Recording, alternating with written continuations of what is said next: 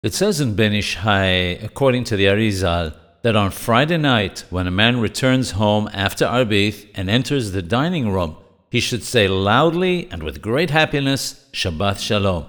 He should then kiss the hands of his father and the hands of his mother if they're still alive.